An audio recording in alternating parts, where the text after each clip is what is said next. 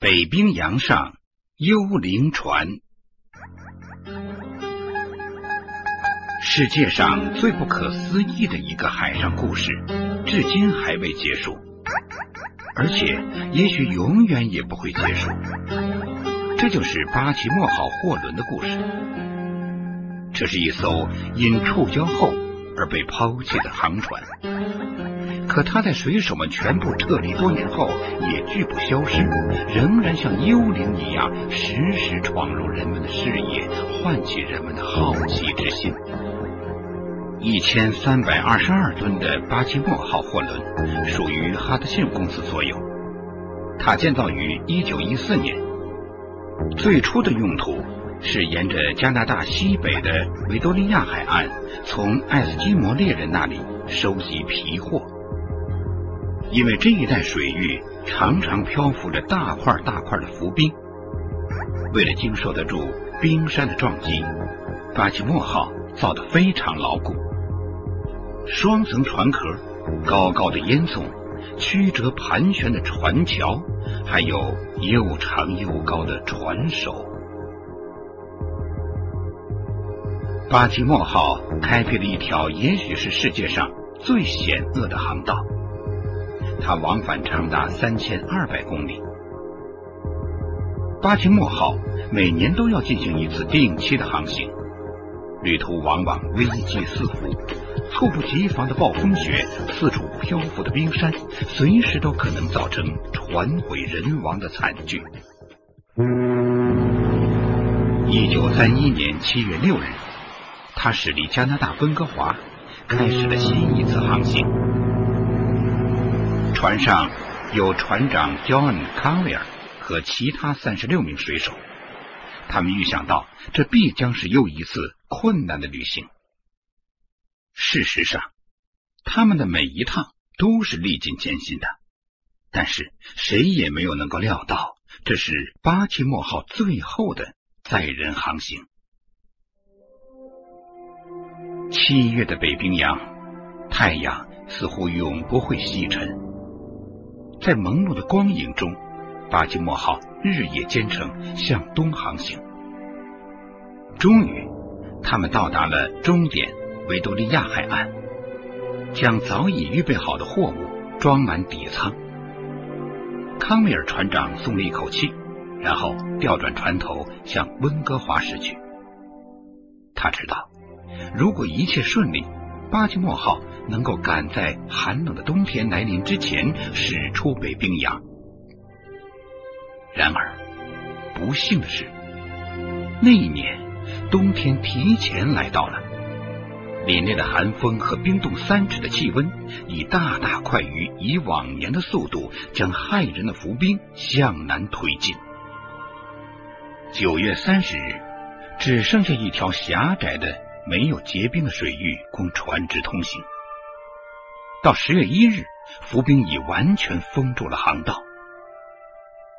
巴奇莫号无计可施，船长命令关掉发动机，让货轮随着破裂的冰块缓慢向前移动。此时，巴奇莫号离阿拉斯加的巴罗村不远，哈德逊公司在该村的海边上建造了长期的驻地房屋。眼看一场可怕的暴风雪就要来临，船长预感到不妙，于是命令水手们设法穿过这片大约有一公里宽的冰海，到那些房屋里暂避一下。他们全体离船，在巴罗村停留两天，人们都冻僵了，手脚也不听使唤，根本无法启程。巴奇莫号所有不可思议的故事的头一桩离奇事件发生了，在没有任何预兆的情况下，几天前还严严实实的大块浮冰突然松动了，而且从巴奇莫号四周飘走。货轮不知从哪里获得了一股神秘的力量，竟然在无人操纵的情况下重新移动起来。水手们面面相觑，赶紧冲上船，全速向西航行了整整三个小时。但是浮冰再次困住了这艘小小的货轮。巴奇莫号只能又一次停机。十月八日，卡住这艘船的冰块又开始破碎飘散，大块的浮冰在海面上相互碰撞。在船长康威尔看来，他的那条历经磨难的小船就宛如一只空弹壳，被浮冰撞个粉碎，恐怕只不过是几小时的问题了。康威尔发出了紧急呼救信号。但这些勇敢的水手们仍然紧守着，指望巴基莫号能出现奇迹。到十月十五日，他们的处境没有出现任何转机。哈德逊公司从七百公里之遥的诺姆基地派来两架飞机，巴基莫号上的二十二名水手被首批救了出来，而船长和十四名水手却留了下来。以便等到浮冰融化之后，将这艘船和贵重货物解救出来。也许他们将不得不在这里等上一年，直到来年的夏天。船员们不敢长期逗留在随时都可能被撞碎的巴基莫号上，于是便在离海岸不远的浮冰上建起了一个小小的遮身之处。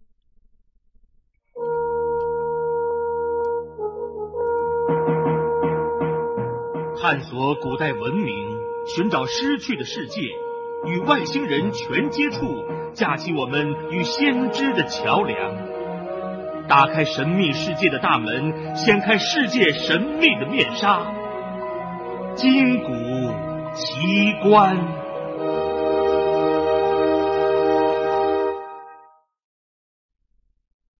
事实证明，他们的预计完全错了。十一月二十四日，一个漆黑的夜晚，一场仿佛来自地狱的暴风雪降临了。这些可怜的人只得蜷缩在遮身处里。在暴风雪终于过去后，他们爬出小木屋，只见四周尽是二十米高的冰山，可巴基莫号却不见踪影。他们想尽办法四处搜寻，但一无所获。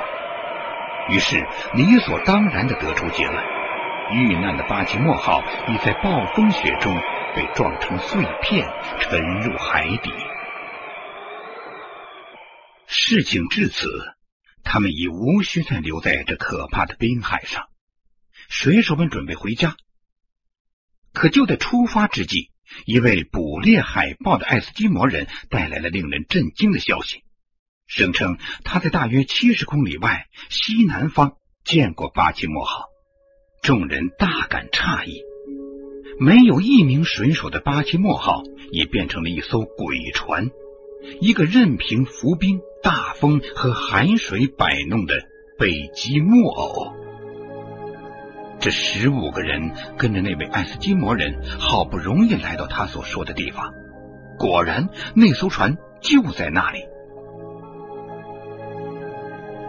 船长心里很清楚，他也没有机会营救他的货船，因为在巴基莫号四周都是浮冰，船只根本无法航行。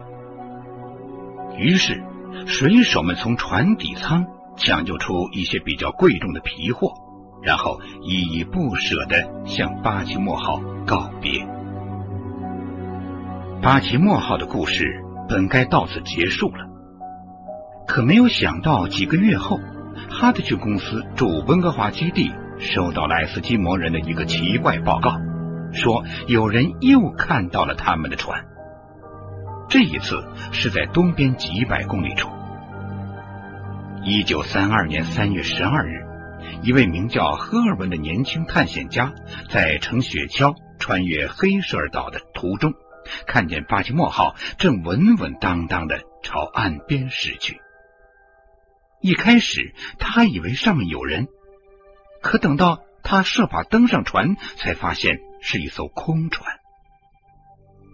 他到底舱看见有许多皮货依然完好无损。遗憾的是，他孤身一人，也没有任何工具，而且远离他的阿拉斯加的营地，只得对这一船无人认领的价值不菲的财富望洋兴叹。一晃几个月过去了，一群勘探者再次看到了这艘船，他们也设法上了船。他们瞧见船上的各种东西依然井井有序，仿佛水手们刚刚离去一样。一九三三年三月，有报告说，巴奇莫号兜了一个大圈子后，又飘回到船长丢弃它的地方。一群爱斯基摩人看到他在结冰的海面上悠闲的飘游，于是乘上皮筏向他靠拢。没想到，他们刚刚爬上船，天上就下起了可怕的暴风雪。他们在没有食物的情况下，在这艘鬼船上困了十天，最后才得以离开。一九三三年八月，哈德逊公司又得到消息说，巴奇莫号正静静的向北漂移。他们本想采取营救行动，因船只离大陆太远，只好作罢。一九三四年七月，又有一批勘探者与他偶然相遇，并上船停留了几个小时。如今，这艘烟囱高高的、整洁的灰色鬼船的传奇般的经历，仍在北极地带爱斯基摩人中间广为流传。他们中不少人在出海途中都曾时不时的看到过它。一九三五年九月，这艘船到了阿拉斯加海岸。令人百思不得其解的是，它竟然能一次又一次的逃脱浮冰毁灭性的袭击，经受住了最恶劣的北极风暴。大自然的力量似乎不能摧毁它，可人类也无法营救它。许多年来。人们多次看到巴奇莫号，主要是爱斯基摩人，偶尔也有探险者、旅行家和飞行员。每一次当人们要抓住它时，它都巧妙的躲开了。在这些岁月里，它没有船长，没有水手。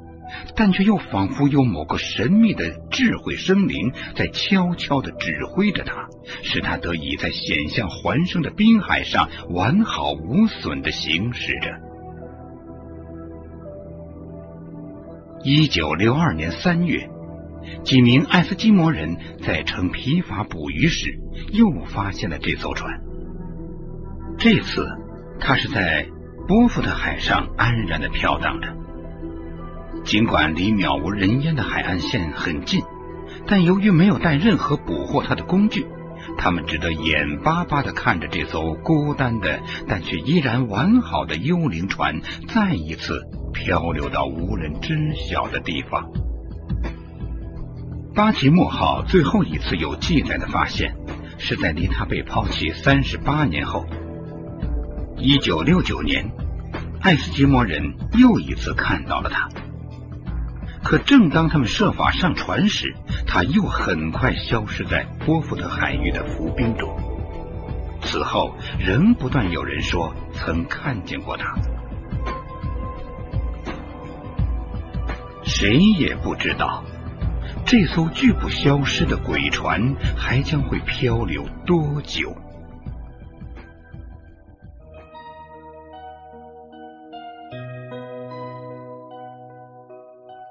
您现在收听的是《金谷奇观》。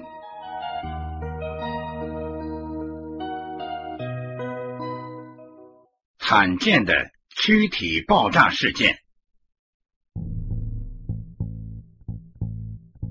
不久前，湖北省襄阳市发生一起罕见的头颅自我爆炸事件。这天晚上约八点，一家人正在兴致勃勃的看电视。突然一声巨响，把他们吓了一大跳。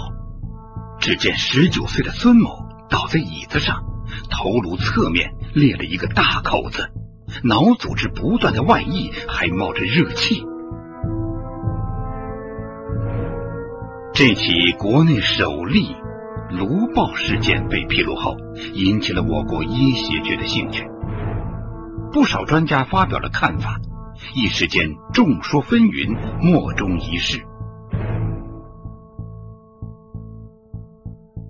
其实，世界上这种爆炸并非绝无仅有，新近在澳大利亚就发生过一起。那天晚上，四十二岁的会计师凯文·南斯里在睡梦中突然发出狼嚎般的惊叫，妻子唐娜大吃一惊，只见丈夫在睡梦中咬牙切齿，全身抽搐，痛苦万状。她惊愕不已，突然发觉丈夫的脑袋开始像气球一样膨胀，唐娜吓得尖叫起来了。猛然，她听到一声爆炸。一些热乎乎的糊状物飞溅了她一身，在这一刹那，她看到丈夫的整个脑袋已经四分五裂，顿时她瞠目结舌，脑中一片空白，愣了许久，她才蓦然想起求救。她竭力控制情绪，用颤抖的手指拨通了医院的电话后，便失去知觉，吓昏过去了。救护人员火速赶到，发现男子里早已命归黄泉，但是尸体却非常奇怪，躯体完好无损，脑瓜子却支离破碎、七零八落。他们随即报警，警察和法医飞速赶到，居然也大惑不解。他们救醒唐娜后，简直不敢相信他说的话。后来经反复研究验证，他们才确信无疑。这起奇闻披露后，立即引起了世界大脑生理学界的注意。专家们各抒己见，其中长期为南斯利治病的精神病学家哈德勒看法较为有说服力。多年以来，南斯利一直患有严重的忧郁症。和失眠症，每天晚上他都噩梦不断，经常在梦中惊吓而醒。为此，他痛苦万分，总是要求医生给他服大量的安眠药。一种药失效后，又缠着医生请求再换一种。医生没有办法，常常照办。于是，南斯里又超量服用另一种安眠药。众所周知，大量使用安眠药对大脑神经有破坏作用，而不同的安眠药对脑神经的干扰往往也各不相同。由于南斯里颅脑内残存的各种药物毒素越来越多，到了某一个临界点，进入颅腔内的空气就会出不去，形成奇特的只进不出。这样，到了一定时刻，头颅就有可能自我爆炸了。然而，人体并非只限于头颅会爆炸。一九九七年十一月的一天上午，在美国纽约市曼哈顿岛上的一家医院的手术室里，医生正在为一名病人做胃部切除手术。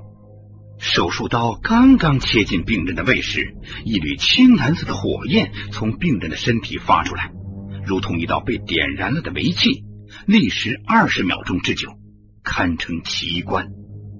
接着，胃部像气球一样，砰的一声爆炸了，在场的医护人员手足无措，目瞪口呆。后来查明，这位病人。因患胃癌，胃通十二指肠的幽门口被堵塞，只剩针尖般细的一点通道。胃里塞满了几天前的食物，以致不断发酵，产生甲烷及沼气。在动手术前，大量的沼气已将胃壁撑得很薄，这时胃已经如同一个炸弹。当手术刀刚将胃开了一个小口时，处于高压中的沼气在一瞬间就从小口中喷出，加上旁边有易燃物，这样沼气就被点燃了。燃烧大大加速了沼气的膨胀，最后产生爆炸。近年来，由于人体的各种正是异常人体生理学探索的重要课题。